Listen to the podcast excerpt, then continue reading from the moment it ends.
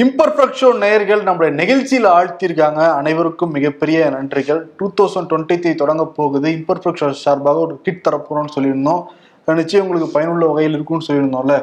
நம்ம ஒரு மேக்ஸிமம் ஒரு லெவலில் ரீச் பண்ணலாம்னு வச்சிருந்தோம். கிட்டத்தட்ட நெருங்கிட்டோம். ம், ஆமா. அந்த அளவுக்கு நெருங்கிட்டோம். இது முப்பத்தொன்னாம் தேதி வரையும் டேட் வச்சுக்கலாம் அப்படின்னு பார்த்தோம். ம். ஆனா நிறைய பேர் அதுல முன்பதிவு செஞ்சிருந்தாங்க. அதனால நாளை அல்லது நாளை மறுநாளுக்குள்ள அதை முடிச்சுக்கலாங்கிற மாதிரி ஒரு ஐடியாவுக்கு வந்திருக்கோம். அந்த ஐநூறு ரூபா மதிப்புள்ள அந்த பயனுள்ள கிட்ட வந்து நீங்க கீழே உள்ள ஃபர்ஸ்ட் கமெண்ட்ல வந்து அதுக்கான லிங்கை வந்து பின் பண்ணியிருக்கோம். அதுல வந்து நீங்க முன்பதிவு செஞ்சுக்கலாம். நிச்சயமா. டிஸ்கிரிப்ஷன்ல இருக்கு. பயன்படுத்திக்கோங்க.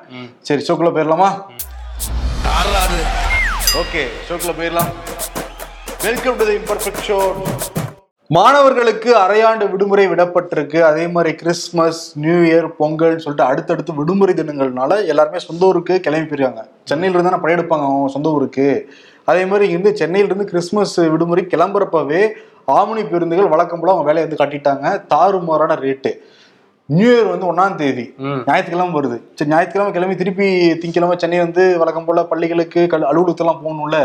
டிக்கெட்டை பார்த்தா வயிற்றுச்சல்னா வருது. இதுதான் பகல் கொள்ளைன்னு வந்து சொல்றாங்க. இது வந்து மூடி மறைச்சோ இல்லை கைக்கு தெரியாமையோ அந்த ஆமணி நிறுவனங்கள்லாம் வாங்குறது கிடையாது. எல்லாருக்கும் தெரியிற மாதிரி கையில நம்ம வச்சு பார்க்கலாம். மொபைல் ஆப்லயே விலை எல்லாமே நிர்ணயிக்கப்பட்டிருக்கு. அரசாங்கம் என்ன பண்ணிட்டு இருக்குன்னு தெரியவே இல்லை. நம்ம நேரில் நிறைய பேர் புலம்பி புலம்பி மெயில் அனுப்பிச்சிட்டு இருக்காங்க இன்ஸ்டாகிராம்ல தொடர்ந்து பத்தி நீங்க பேசுங்கன்னு கோரிக்கை வைக்கிறாங்க. நம்ம செக் பண்ணி பார்த்தாலே கோயம்புத்தூருக்கு நார்மலான ஒரு சமயத்துல கோயம்புத்தூர்ல இருந்து சென்னை வரணும்னா ஆயிரத்தி முந்நூறுவா இருக்கும். அதிகபட்சம் ஆயிரத்தி முந்நூறுவா இருக்கும். ஆயிரம் சில ரூபா. பேரு இதனால ஊருக்கே போகாம இங்கேயே இருந்துடலாங்கிற அளவுக்கு வந்துருச்சு. ஏன்னா மதுரைக்கெல்லாம் ஒரு சில பேருந்துகள்ல ஐயாயிரம் ரூபாய் வரையும் டிக்கெட் அஞ்சாயிரம் ரூபாயா? நார்மலான தினங்கள்ல ஏழுநூறு ரூபால இருந்து ஆயிரம் ரூபா வரைக்கும் தான் இருக்கும். ஐயாயிரம் ரூபா மூணாயிரம் ரூபா ஒரு டிக்கெட்டு இப்போ குடும்பத்தோட போயிருந்தாங்கன்னா நாலு பேர் மூணு பேர் இருப்பாங்கல்ல. பதினஞ்சாயிரம் ரூபா அழுவ முடியும். அரசாங்கம் என்ன பண்ணிட்டு இருக்குன்னே தெரியல. முன்னாடி இந்த பொங்கல் கிறிஸ்மஸ் இந்த மாதிரி பண்டிகை தினத்துல தான் விலையை ஏத்திட்டு இருந்தாங்க. இப்ப வீக்கெண்ட் வீக்கெண்ட் வேற விலைய ரெண்டு மடங்கு ஏத்துறாங்க. இப்ப மூணு மடங்கு நாலு மடங்குலாம் ஏத்திட்டு இருக்காங்க. தாறுமாறா போயிட்டு இருக்கு. இதுக்கு ஒரு எண்டே இல்லையாங்கிற மாதிரி போயிட்டு இருக்கு. ஆமா. நேத்து வந்து ஒரு சில பேருந்துகளுக்கு வந்து அபராதம் விதிச்சிருக்காங்களாம். அதாவது ஒரு லட்சத்தி இருபதாயிரம் ரூபாய் அபராதம் விதிச்சிருக்கதா அரசு சொல்லியிருக்கு. ஆனா வந்து இது என்னன்னா இதுக்கு ஒரு சட்ட வரைமுறையே இல்ல. ஆம்னி பேருந்துகளுக்கு ஒரு சட்டம் கொண்டு வந்தாதான் இதை கண்ட்ரோல் பண்ண முடியும் அப்படின்னு சொல்றாங்க. இந்த பேருந்துக்கு இப்ப ஃபைன் போட்டிருக்காங்களா? ஆனா அந்த உரிமையாளர் மேலேயோ அந்த பஸ் கம்பெனி சார்ந்த அவங்க மேலேயோ எந்த ஒரு வழக்கும் பதியப்படுறது இல்ல ம். ஒரு பேருக்கு ஒரு அந்த பஸ் நம்பர்ல ஒரு ஃபைன் போடுறாங்க. ஃபைன். போட்டாங்கன்னா அதாவது அடுத்து என்ன பண்ணுவாங்க? திருப்பி நமக்கு ஒரு ஒரு பத்தாயிரம் ஃபைன் போட்டுருக்காங்களா? அது யார் மேல காமிப்பாங்க? திருப்பி வர போற அந்த பயணிகள் மேல தான் திருப்பி இந்த ஆம்னி பேருந்து நிறுவனம் வந்து ஃபைன் வந்து எப்பயாவது தானே போடுறாங்க. அதுவுமே எல்லா பேருந்துகளுக்கு மேலேயும் போடுறது இல்ல அப்பப்ப சும்மா ஒரு கணக்கு காட்டுறதுக்காக போடுறாங்க. அவ்வளவுதான். பேரளவுல தான் இருக்கு. இதுக்கு ஒரு சட்டம் கொண்டு வந்தாதான் இதை கண்ட்ரோல் பண்ண முடியும். ஆம்னி பேருந்துகளை எந்த ஒரு சட்ட வரையறைக்குள்ளயுமே இதுவரையும் கொண்டு வரல. சரி போக்குவரத்து அமைச்சர் என்ன பண்ணிக்கிட்டு இருக்காரு? மிக்சர் சாப்பிட்டுட்டு இருக்காரா? உங்களுக்கு மட்டும் வருவாங்க. நாங்க ஸ்பெஷல் பேருந்து விட்டுருக்கோம்னு சொல்லிட்டு செக் பண்றதுக்கு மட்டும் வந்துட்டு ஒரு பேருந்துல ஏறி நின்று போட்டோ மட்டும் பிடிச்சிட்டு பாத்தீங்கன்னா நடவடிக்கை எடுத்தோம்னு சொல்லிட்டு போய வேண்டியது. முன்னாடி அவர் சிவசங்கர் என்ன சொன்னாரு? இதனால ஏழை எளிய மக்களுக்கு எந்த பிரச்சனையும் இல்ல. ஆம்னி பேருந்து கட்டணம் அதிகமா இருக்கிறதுனால அப்படின்னு சொன்னாரு. அப்புறம் நேத்து எதுக்கு ஃபைன் போட்டாங்க? எந்த பிரச்சனையும் இல்லைன்னா அப்படியே விட்டுட்டு போங்க. அது வந்து அந்த லெவல்ல தான் இருக்காங்க. சும்மா பேச்சுக்கு சொல்றாங்க எல்லாத்தையும். வடக்கு சாரக பிரிவுல மட்டும்தான் ஒரு நாற்பத்தி ரெண்டு பேருந்தை பிடிச்சு ஒரு ஒரு லட்ச ரூபா வரைக்கும் அபராதம் போட்டிருக்காங்க. அதுல வெறும் ஒன்பது பயணிகளுக்கு ஒன்பதாயிரம் ரூபாயா திருப்பி கொடுத்துருக்காங்களாம். ஒன்பது பேர் பயணிகள் மட்டும் தானே தமிழ்நாட்டுல அதிகமா அந்த விலை கொடுத்து போயிருக்காங்க? அவங்க மட்டும் தான் பாதிக்கப்பட்டிருக்காங்களா? இது ஓப்பனா இருக்கு. அந்த ஆப் ஓபன் பண்ணாலே நமக்கு வரிசையா தெரியுது. இது எப்படி நீங்க மறைக்க முடியும்? மறைக்கவே முடியாது ஆமா ரயில்ல பாருங்க இது வந்து தனியார் பண்றா கொள்ளையடிக்கிறாங்கன்னா ரயிலும் இதே கொடுத்துதான். ரயில் என்ன பண்றாங்க? நீங்க புக் பண்றீங்கன்னா ஜிஎஸ்டி கேன்சல் பண்றீங்கன்னா ஜிஎஸ்டி அதுவும் கடைசி நேரத்தில் தற்காலாம் புக் பண்றீங்கன்னா அவ்வளவு அது நாலு மடங்கு அஞ்சு மடங்கு விலை அது கேன்சல் பண்றீங்க அதுக்கு தனி ஜிஎஸ்டி. மக்கள் எப்படிதாங்க ஊருக்குலாம் போவே கூடாதுன்னு நினைக்கிறாங்களா? என்னன்னே தெரியல. அதுக்கு தான் ஊருக்கே போறது இல்ல ஆமா. இல்லைன்னா போயிருவீங்கல்ல? அதான் அந்த மாதிரி இருக்கு. ஆனா இது ஒரு சீரியஸான விஷயம் தான் ஏன்னா பணம் வந்து ஒரு ஐயாயிரம் ரூபாய் பண்டிகையை கொண்டாடுறதுக்கே நமக்கு ஐயாயிரம் ரூபாய் ஆகுமான்னு தெரியல. ஆனா ஒரு ஆள் போயிட்டு வர்றதுக்கு வந்து ஐயாயிரம் ரூபாய் ஆகுங்கிறது வந்து பெரிய விஷயம். ஒரு ஆள் போயிட்டு வருது ஐயாயிரம் ரூபாய்லப்பா போறதுக்கே- மட்டுமே ஐயாயிரம் ரூபாய் திரும்பி வரணும்னா இன்னொரு ஐயாயிரம் ரூபாய் குடும்பத்தோட போகணும்னா என்ன ஆகுறது? அவ்வளவுதான் ஒரு மாசம் சம்பளத்தை எடுத்து அப்படியே அந்த தனியார் பேருந்து நிறுவனங்களுக்கு வந்து கொடுக்க வேண்டியதான் அரசாங்கம் நிச்சயம் நடவடிக்கை எடுங்க. தயவு செஞ்சு நடவடிக்கை எடுங்க. சிஎம்மும் சரி போக்குவரத்துறை அமைச்சரும் சரி. இன்னொன்னு என்னன்னா அந்த பொங்கல்ல தொகுப்பா கரும்பு கொடுக்கவே இல்லை. எடப்பாடி பழனிசாமி ஆட்சியோட கரும்புலாம் கொடுத்துக்கிட்டு இருந்தாங்க. ஏன் கரும்பு கொடுக்கவே இல்லைன்னு சொல்லிட்டு விஜயகாந்த் அவர் அறிக்கை கொடுத்திருக்காரு. ஜி கே வாசன் அறிக்கை கொடுத்திருக்காரு. ஜி கே வாசன்லாம் எதுக்குமே பேச மாட்டாரு. அவரே அறிக்கை கொடுத்திருக்காரு. கோவப்பட்டிருக்காரு மனுஷன். ரெண்டாயிரத்தி ஐநூறு ரூபா நீங்க பணம் கொடுக்கணும். இதுக்கு முன்னாடி ரெண்டாயிரத்தி ஐநூறு ரூபா ஏடிஎம்கே கொடுத்தப்பவே நாங்க ஐயாயிரம் கொடுக்க சொன்னாங்க அப்படின்னா நீங்க சொன்னீங்கல்ல. இப்ப நீங்க தான் ஆட்சியில் இருக்கீங்க. ஐயாயிரம் கொடுக்கலாம்ல. இவங்க என்ன சொல்றாங்க? ஐயாயிரம் கொடுக்கலாங்க நினப்பில் தான் இருக்காங்களாம். ரெண்டாயிரத்தி ஐநூறு ரூபா கொடுக்குற மாதிரி மூணு சூட்ல தான் இருக்காங்க அது எப்பனா எலெக்ஷன் வரப்ப. ஓ அந்த இயர் கொடுத்துக்கலாம். ரெண்டாயிரத்தி இருபத்தி. ரெண்டாயிரத்தி இருபத்தி நாலு தொடக்கத்துல. இல்லாட்டி ரெண்டாயிரத்தி இருபத்தி ஆறு தொடக்கத்துல கொடுத்தா அவங்க வீட்டு காசை கொடுக்க போறாங்க. நம்ம காசை நமக்கே திருப்பி கொடுத்து பாத்தீங்களா நான் காசு கொடுத்தோம் அப்படின்னு சொல்லிட்டு இன்டெரக்டா ஐயாயிரம் அது சும்மாவா அப்படி மூடு இருக்காங்க. இன்னொன்று பக்கம் என்னன்னா அந்த கரும்பு விவசாயிகள் தொடர்ந்து போராட்டம் பண்ணிட்டு இருக்காங்க. என் கரும்பை வாங்கிக்கவே இல்லை அரசாங்கம் எப்பயும் வாங்கிப்பாங்க. எங்களுக்கு மிகப்பெரிய நஷ்டம் அப்படின்னு போராட்டிட்டு இருக்காங்க. துரைமுருகன்ட்ட கேள்வி கேட்கறாங்க என்னங்க கரும்புலாம் நீ வாங்கவே இல்லைன்ட்டு? கரும்பு எல்லா பக்கமுமே இருக்கே கரும்பு. தொகுப்புல ஏன் கரும்பு இல்லைன்னு கேட்டா வயல்ல இருக்கு அப்படின்னு பதில் சொல்லியிருக்காரு. ஒரு அலட்சியமான பதில். இது வந்து போராடுறவங்கள இன்னும் கோவப்படுத்தி இருக்கு இல்ல இது வந்து ஆணவமான ஒரு போக்கு இல்ல அது. ம். தொகுப்புல எங்க கரும்புன்னு கேட்டா வயலுக்கு போய் பாருங்க அப்படின்னா எவ்வளவு தூரம் ஆணவம் இருக்கணும் அவருக்கு அமைச்சருக்கு மூத்த அமைச்சருக்கு. விவசாயிகள் தக்காளி தொக்கா? தனியா பட்ஜெட் மட்டும் போடுறீங்களா நீங்க. விவசாயிக்கு தனி பட்ஜெட் எல்லாம் போடுறீங்க சட்டமன்றத்துல ஏற்றுறீங்களா. விவசாயிகள் வந்து கேக்குறப்ப பேசணும்ல யாருமே பேச இத்தனை முடியாது நாள் போராட்டம் நடத்துறாங்க யாருமே போய் பேச்சுவார்த்தைக்கு கூட அவங்கள கூப்பிடல. தொடர்ச்சியா நாங்க கொடுக்க மாட்டோங்கிறது தான் சொல்லிக்கிட்டே இருக்காங்க. ஆமா. இன்னொரு பக்கம் வந்து ஜனவரி ஒன்பதாம் தேதி சட்டமன்றம் வந்து கூட போகுதான் என்னென்ன ஒரு விஷயம் எனக்கு புரியவே இல்லை. இதுக்கு முன்னாடி தீபாவளி அப்ப கூடினாங்க. ஒரு நாலு நாள் முன்னாடி கூடினாங்க. பண்டிகை வருதுன்னு சொல்லிட்டு ஒத்தி வச்சுட்டு போயிட்டாங்க. அதுதான் பொங்கலுக்கு முன்னாடி ஒன்பதாம் தேதி. நாலு நாள்ல பண்டிகை வந்துடும் ஒத்தி வச்சிடலாம் காலையில ஒன்பது மணிக்கு ஆளுநருடைய உரையோட ஆரம்பிக்க போறாங்களாம் ம். என்ன பண்டிகைக்கு முன்னாடி மட்டும் சட்டமன்றம் கூடுது? அதுதான். அப்பதானே எளிதா ஒத்தி வைக்க முடியும். எதுவும் பிரச்சனை வந்துடாம இல்லாட்டி அது ஒரு பத்து பாஞ்சு நாள் தொடர்ந்து நடத்த வேண்டியது இருக்கும். எதிர்கட்சி எல்லாம் கேள்வி கேட்பாங்க பதில் சொல்லிக்கிட்டு இருக்கோம். எதுக்கு பண்டிகையோட பண்டிகை அப்படியே போனா மக்களும் மறந்துடுவாங்க சட்டமன்றத்தில் நடக்கலாம் ஃபோக்கஸ் ஃபோக்கஸ் பண்ண மாட்டாங்க. நினைப்பா என்னங்கிறது தெரியல. இன்னொரு பக்கம் பாத்தீங்கன்னா எடப்பாடி பழனிசாமி இன்னைக்கு வந்து மாவட்ட நிர்வாகிகள் மாவட்ட செயலாளர்கள் முன்னாள் அமைச்சர்லாம் கூப்பிட்டு மீட்டிங் போட்டிருக்காரு ஏடிஎம்கே அலுவலகத்துல. ஓட்டி மீட்டிங் போன வாரம் போட்டதுக்கு ஓபிஎஸ். போட்டதுக்கு. எங்க கிட்டயும் சீப்பு இருக்குடா நாங்களும் சீவுவோம் இல்லைன்னு சொல்லிட்டு ம். எப்பயுமே ஒரு கேள்வி வைக்கப்பட்டுட்டே இருந்தது அதிமுக கிட்ட. பிஜேபி கீழே தானே நீங்க வந்து செயல்படுறீங்க. இப்போ குடுமி பிஜேபி தானே இருக்குன்னு சொல்லிட்டு இருந்தாங்கல்ல. எடப்பாடி பழனிசாமி ஓப்பனா சொல்லியிருக்காரு. இல்ல அதிமுக தனிச்சு தான் செயல்படுது. பிஜேபி எங்க இயக்கல அப்படின்னு சொல்றாரு. ஆனா நம்மளே இருக்கிறவங்க ஓனரை சொல்ல சொல்லுங்க நாங்க நம்புறோம். ஆமா. அவங்களும் சொல்லுவாங்க நாங்க இயக்கல அப்படிம்பாங்க. ஆனா அதெல்லாம் பின்னணியில நடக்கும் அப்படின்னு தான் சொல்றாங்க. ரெண்டாயிரத்தி இருபத்தி நாலு ஒட்டி வரும்போது தெரியும். சீட்டு யாரு பிரிக்கிறா அப்படிங்கிறது அப்படிங்கிறது. ஆனா என்னன்னா ஓபிஎஸ் கூட்டம் கூட்டினப்போ ஓபிஎஸ் பத்தி திட்டி எல்லாம் பேசுனாங்கல்ல இங்க வந்து ஓபிஎஸ் பத்தி எல்லாம் பேச திட்டி எல்லாம் பேசவே இல்லை. அவர் தான் சொல்லிட்டாரு ஜெயக்குமார். நாங்க ஓபிஎஸ் டிடிவி சசிகலா மூணு பேரையும் பத்தி பேசி நேரத்தை வேஸ்ட் பண்ணவே மாட்டோம். அவங்களாம் கட்சியில இல்லாத ஆளு. நாங்க அதிமுக உட்கட்சி பிரச்சனையே இல்ல நாங்க தான் அதிமுகன்னு அவர் சொல்றாரு. அதை பிளான் பண்ணி பண்ணிருக்காங்க போல. அவரை பத்தி எல்லாம் பேசவே வேணாம் விட்டுருங்க அப்படிங்கிற மாதிரி. ஆனா என்னன்னா கட்சி அலுவலகத்துல ஒரு லட்ச ரூபா பணம் வந்து திருடு போயிருச்சான் ஆமா தென்காசில இருந்து ஒருத்தர் வந்திருக்காரு ஒன்றிய நிர்வாகி ஒருத்தர்.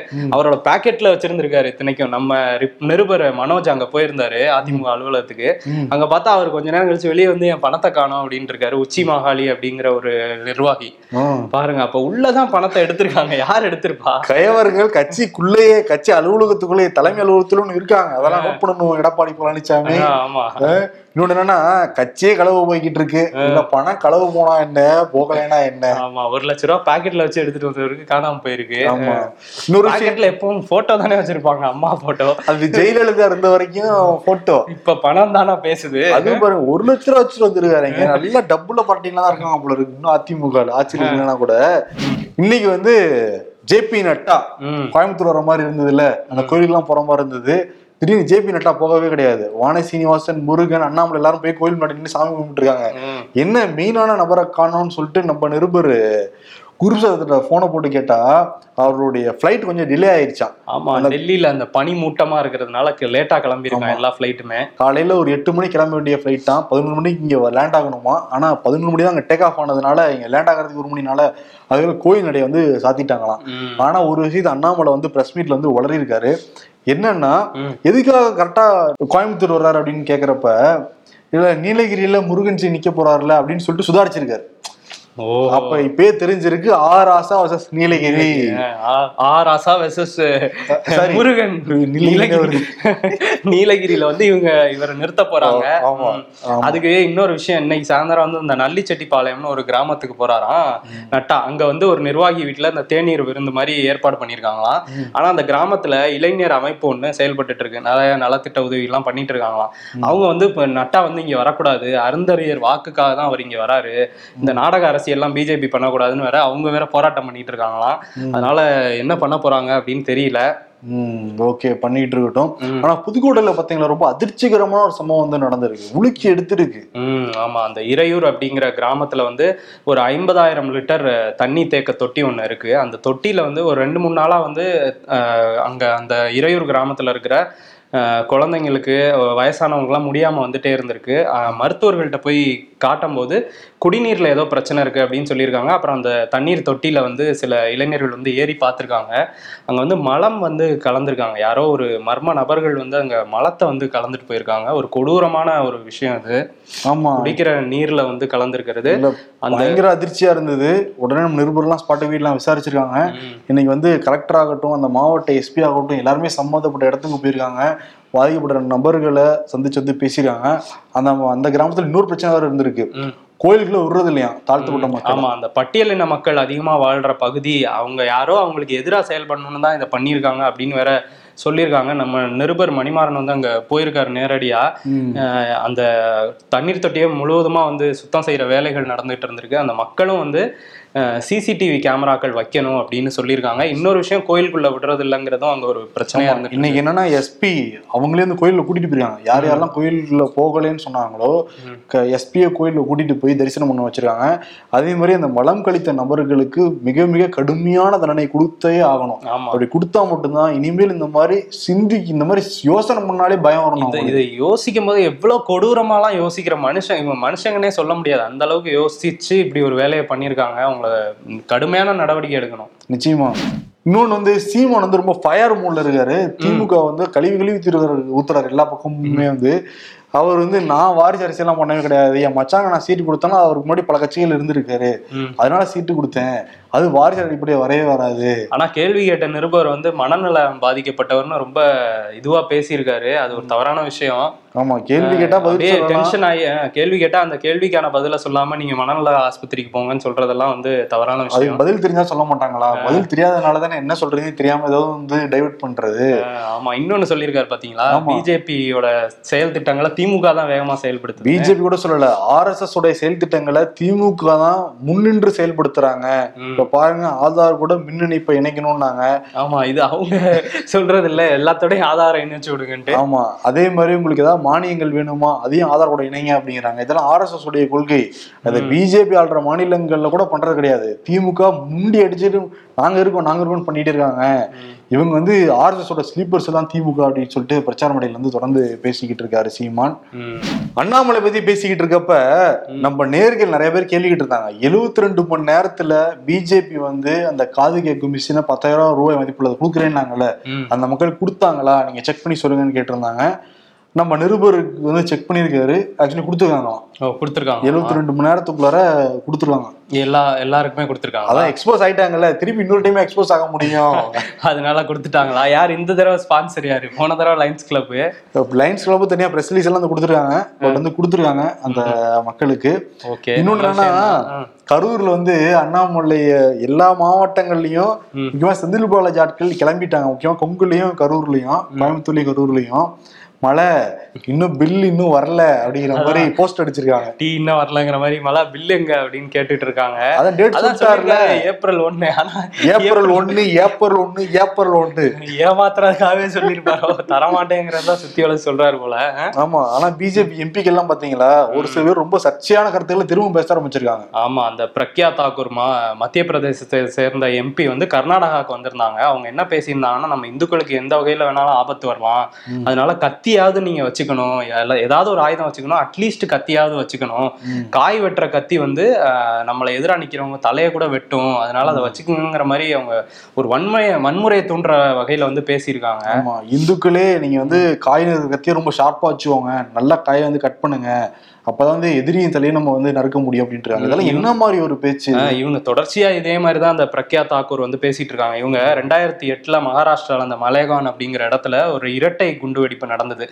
இஸ்லாமிய மக்கள் அதிகம் வாழ்ற ஒரு பகுதி அது. அங்க நடந்த இட- இரட்டை குண்டுவெடிப்புல இவங்களுக்கு தொடர்பு இருக்கு அப்படின்னு சொல்லி என்ஐஏ விசாரணை வளையத்துல இவங்க இருக்காங்க. ஆனா இவங்க தொடர்ச்சியா இன்னும் வன்முறையை தூண்டுற மாதிரி பேசிட்டே இருக்காங்க. பெருசா எந்த நடவடிக்கையும் அவங்க மேல பாயவும் மாட்டேங்குது. அப்படியே பேசிட்டு இருக்காங்க. அதனாலதான் இந்த அளவுக்கு பேசுறாங்க. இல்ல கேட்டா பிஜேபி நேரமா சொல்லுவாங்க. அவங்களோட தனிப்பட்ட கருத்துங்க. நாங்க என்னங்க பண்ண முடியும் அப்படிம்பாங்க இது தனிப்பட்ட கருத்தா அது அப்புறம் எதுக்கு எம்பியா வச்சிருக்கீங்க? கட்சி விட்டு நீங்க தூக்குங்க சஸ்பெண்ட் பண்ணுங்க இல்ல நீக்குங்க நிரந்தரமாவே. சர்ச்சையான கருத்துக்கள் சொல்லுவாங்க தனிப்பட்ட கருத்துன்னு சொல்லிட்டு போயிருவாங்க அப்ப என்ன அர்த்தம்? இருக்கவங்களுக்கு இந்த மாதிரி பேசுறது ரெண்டு நாட்கள் எங்களுக்கு தேவைங்கிறதான அவங்க அர்த்தமா இருக்கு? ஆமா அப்படிதானே புரிஞ்சுக்க முடியும் இந்த மேட்டரை அது சில பிஜேபி காரங்க அதை பெருமையா வேற அந்த வீடியோ எடுத்து ஷேர் பண்றதை நம்ம பார்க்க முடியுது. ஆமா. அப்ப அவங்க நினைக்கிறாங்க போல பேசட்டுங்கிற மாதிரி. அதனாலதான் நடவடிக்கைகள் வந்து பாயாமே இருக்கு அவங்க மேல. இந்த மத்திய பிரதேசம் பத்தி பேசுறப்ப நேத்து வந்து டைனோசரோட முட்டைகள் கண்டெடுத்திருக்காங்க டைனோசர் முட்டையா? சரி. தார் அப்படிங்கிற பகுதியில அந்த ஏரியா முழுக்க. இந்த முட்டைகளா இருக்குமா? கல் மாதிரியே இருக்கும் ரவுண்ட் ரவுண்டா. அதெல்லாம் சிவன் சொல்லிட்டு வழிபட்டு இருக்காங்க அந்த மக்கள். அங்க வந்து சுற்றுச்சூழல் சுற்றுலா அப்படிங்கிற ஒரு இதுல வந்து விஞ்ஞானிகள் அங்க ஆய்வு மேற்கொண்டு இருக்காங்க அங்க மத்திய பிரதேசல அந்த பகுதியில வந்து பல கோடி ஆண்டுகளுக்கு முன்னாடி கடல்சார் உயிரினங்கள் வந்ததுக்கான ஆதாரம்லாம் இருந்திருக்கான். அதே நிறைய எவிடன்ஸ் எல்லாமே இருக்கான் அந்த இடத்துல. அப்ப அந்த முட்டையை கண்டெடுத்திருக்காங்க. பார்த்தா இதெல்லாம் இங்க சின்ன பசங்க பேர் விளையாடிட்டு இருக்கிறதா இது. அது அரிய ஒரு முட்டை அந்த டைனோசர் முட்டை அப்படிங்கிறது. டைனோசர் வந்து உலகத்துல ரெண்டு லட்சம் ஆண்டுகள் இருந்து மூன்று லட்சம் ஆண்டுகள் வரைக்கும் டைனோசர் வாழ்ந்திருக்கான். மனிதர் பையன் வந்து இப்பதான் ரெண்டாயிரத்தி இருபத்தி மூணு வரலாறு எடுத்து பார்த்தாலே மூணாயிரம் ஆண்டுகளும் அவனை தொடல வைக்க தொடல. அதுக்குள்ள உலகத்தை எவ்வளவு தூரம் நாசம் பண்ணுமோ அவ்வளவு தூரம் வந்து நாசம் பண்ணிக்கிட்டு இருக்காங்க. இது கிமு தானே அதுக்கு கிபி இருக்கும்ல ஏதோ. நினைக்கிறேன். கிமு அது சில ஆண்டுகள் இருக்கும்ல. அது ஒரு நீ ரெண்டாயிரம் வச்சுக்கோ இல்ல மூணாயிரம் வச்சுக்கோ அப்படி பார்த்தா கூட ஐயாயிரம் ஆண்டுகள்லாம் இருக்கு மனிதர்களுக்கான அந்த ஒரு வரலாறு. ஆனா டைனோசர் பாருங்க மூன்று லட்சம் ஆண்டுகள் அந்த டைனோசர் காணாம போயிருச்சு. நம்மளாம் இத்தினூண்டு இருக்கோம். டைனோசர் எவ்வளவு பெரிய இது? ஆமா அதையே காணாம ஆக்கிட்டோமா நம்ம அது இயற்கை காணாம ஆக்கிடுச்சு.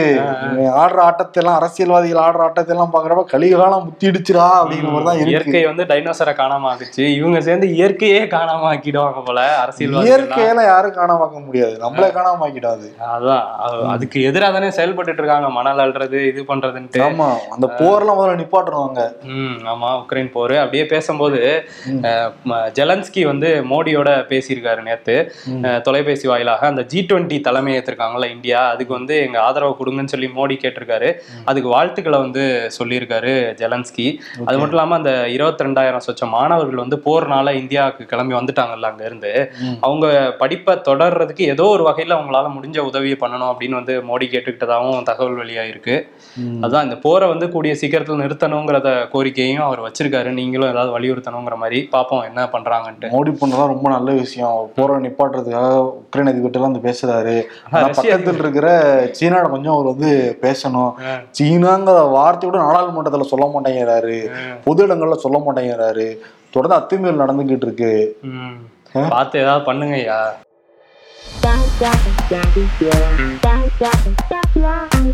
பிறக்க போற ரெண்டாயிரத்தி இருபத்தி மூணு ஆண்டாவது நல்லா இருக்குமா? நான் இன்னும் போல முருகேசா. அது ரெண்டாயிரத்தி இருபத்தி ரெண்டு ரெட்டி பாக்குதான் அவன் வந்தானா? யார் சார்? அதான் இந்த வருடம் உங்களை மனதை காயப்படுத்தியிருந்தால் ஈரண்ட்ல வருவானே மன்னிப்பு கேட்கறதுக்கு. அப்படிங்கிறாங்க.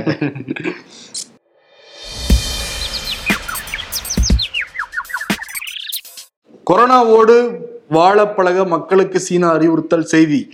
ஜி பேச்சாடா பேசுனீங்க கொஞ்ச நஞ்ச பேச்சா பேசுனீங்க ஒரு வல்லரசே என் வழியை இப்போ ஃபாலோ பண்றாங்க பாத்தீங்களா? சென்னையில் அதிக கட்டணம் வசூலித்த ஆம்னி பேருந்துகளுக்கு தொண்ணூத்தி ரெண்டாயிரத்தி ஐநூறு அபராதம் விதிப்பு. இதையும் சேர்த்து பொங்கல் சமயத்தில் பயணிகளிடம் கூடுதலாக வசூல் பண்ணுவாங்களே. நம்ம சொன்னதே ஒருத்தர் ட்விட்டா போட்டிருக்காரு பாருங்க. இதோ வந்துட்டேன். அவார்டு எடப்பாடி பழனிசாமிக்கு. என்னன்னா கட்சி என் கண்ட்ரோல தான் இருக்கு. பிஜேபி கண்ட்ரோல்லாம் இல்ல. நான் இப்ப வேற மாதிரி நான் கட்டளை இடுறேன் நாடாளுமன்றத்தில் எல்லாம் போய் வேலை செய்யுங்க போங்க அப்படின்ட்டு எல்லாம் கிளப்பி விடுவார்ல. அதனால ஃபுல்லா வந்து பீஸ்ட் மோட்ல இருக்காரு அவர் இப்ப. அப்படியா? தலைவர் நான் தான் இப்ப அதிமுகவுடைய ஒற்றை தலைவர். நான் சொல்றதா எல்லாரும் கேட்கணும் நான் அப்படின்னு நான் கொடுக்குற சீட்டு தான் பிஜேபிக்கே அதேதான். அப்படிதானே ஜெயக்குமார் எல்லாமே சொல்றாங்க. அதனால வந்து என் பேச்ச நானே கேட்க மாட்டேன் அப்படிங்கிற மெசேஜ் வந்துட்டு வந்திருக்காரு இப்ப அவரு. அவர் பேச்சு அவரே கேட்க மாட்டாருன்னா கட்சியில இருக்கவங்க எப்படிங்க கேட்பாங்க? ஐ மீன் கெத்தா சொல்றாரு அவரு. ஓ கெத்தா சொல்றாரா? பேச்ச நானே கேட்க மாட்டேன். விஜய் சொல்லுவார்ல. ஆனா இது கொஞ்சம் காமெடியா இருக்கு. என் பேச்ச நானே கேட்கும் நீங்க சொல்றது இல்ல. அவருக்கு எடப்பாடிக்கு நான் சொன்னா காமெடியா தான் இருக்கும். அவர் சொன்னா காமெடியா இருக்கும். விஜய் சொன்னா நல்லா இருக்கும் அது. ஓகே ஆனா அப்படி மூட்லுக்கு மாறினனால எடப்பாடி பழனிசாமி அந்த விருதை கொடுத்துட்டு விடைபெறுகிறோம். அந்த கிட் வேணுங்கிறவங்க நிச்சயம் வந்து பயன்படுத்திக்கோங்க. கீழே டிஸ்கிரிப்ஷன்லயும் முதல் கமெண்ட்லயும் இருக்கு. நாளை சந்திப்போம். நன்றி. நன்றி. வணக்கம்.